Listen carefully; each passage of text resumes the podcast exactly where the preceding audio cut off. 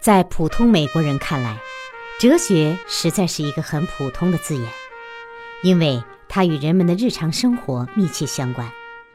比如，一个人从出生到接受洗礼，就开始接受一种前人树立的信念，即要信仰基督以及基督的信条，并且被教导要按照神的要求去行事等等。到了青年时代。人们总会对自己的生命意义和人生价值产生疑问，喜欢研究诗歌、散文，甚至宗教。他们总会提出各种超出日常生活中具体经验的问题，比如：我来到这个世界上的意义是什么？究竟是什么使得一个行为被认为是对的或错的？在美国人的心目中，哲学既不是故作深刻、附庸风雅的装饰物。也不是可有可无、事不关己的多余物，而是为了获得有价值的人生所应当遵循的某些道理。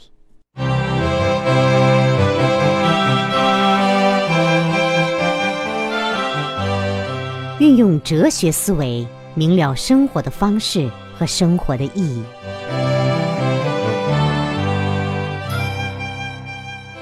哲学有巨大的认识论与方法论方面的价值，但是哲学的认识与方法价值是有限的。哲学并不是在主体与社会发展的根本原因。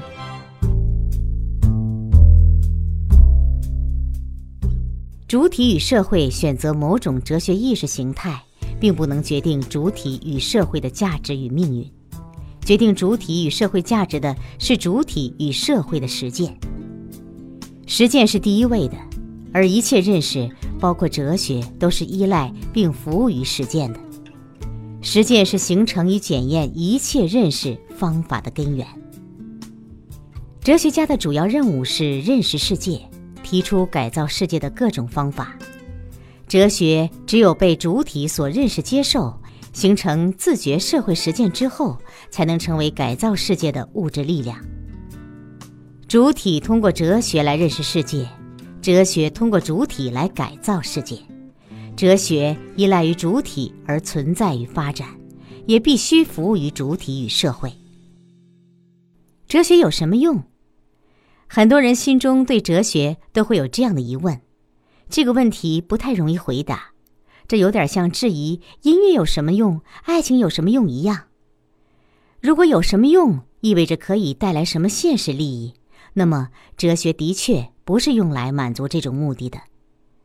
哲学有什么用，取决于你认为你自己要怎么用，或者说你的自我期许是什么。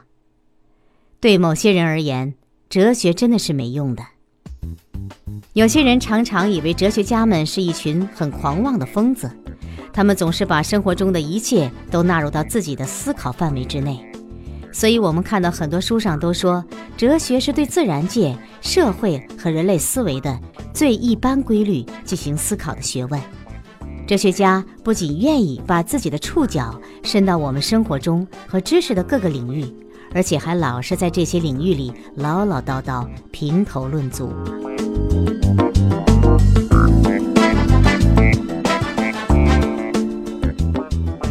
哲学家们虽然爱说。但他们所说的好像没什么用，既不能让庄稼长得更好一点儿，也不能让飞机飞得更快一些，更不能在溺水中救自己的命。总之，在许多人眼里，哲学不能解决实际问题，哲学不能当饭吃。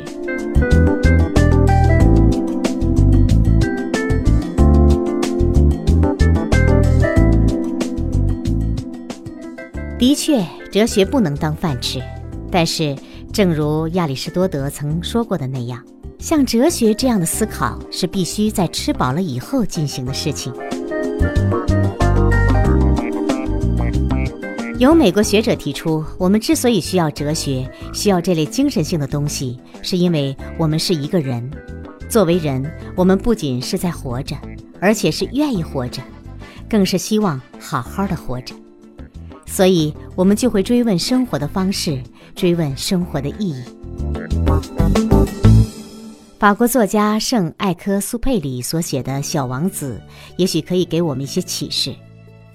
小王子在离开玫瑰和他的星球后，曾经拜访附近的六颗小行星，他分别遇见国王、虚荣者、酒鬼、实业家、点灯人、地理学家。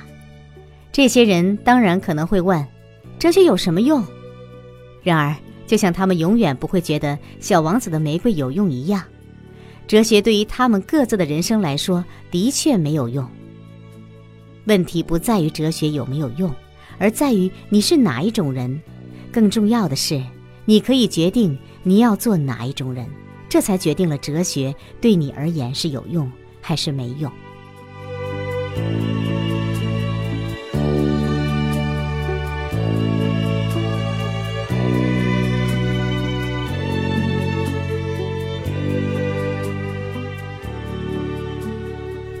哲学虽然不等于实践，但它可以指导实践。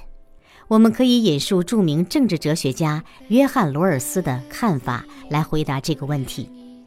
有学生曾经问他，为什么他要研究哲学？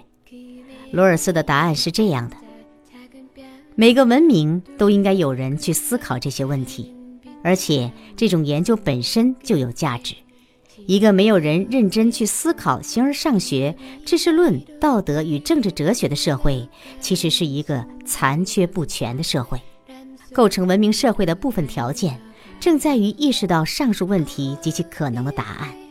这些答案会影响我们如何看待自己在世界中的位置。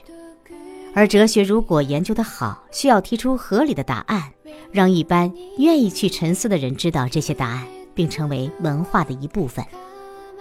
艺术和音乐也是这样。如果你是好的作曲家或画家，你的作品也会深化人们的理解。哲学能够帮助我们追问生活的方式和生活的意义。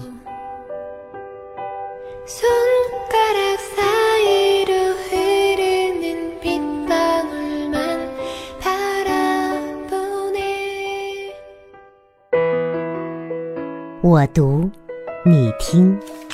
只为分享，百寒读书，好书有声音。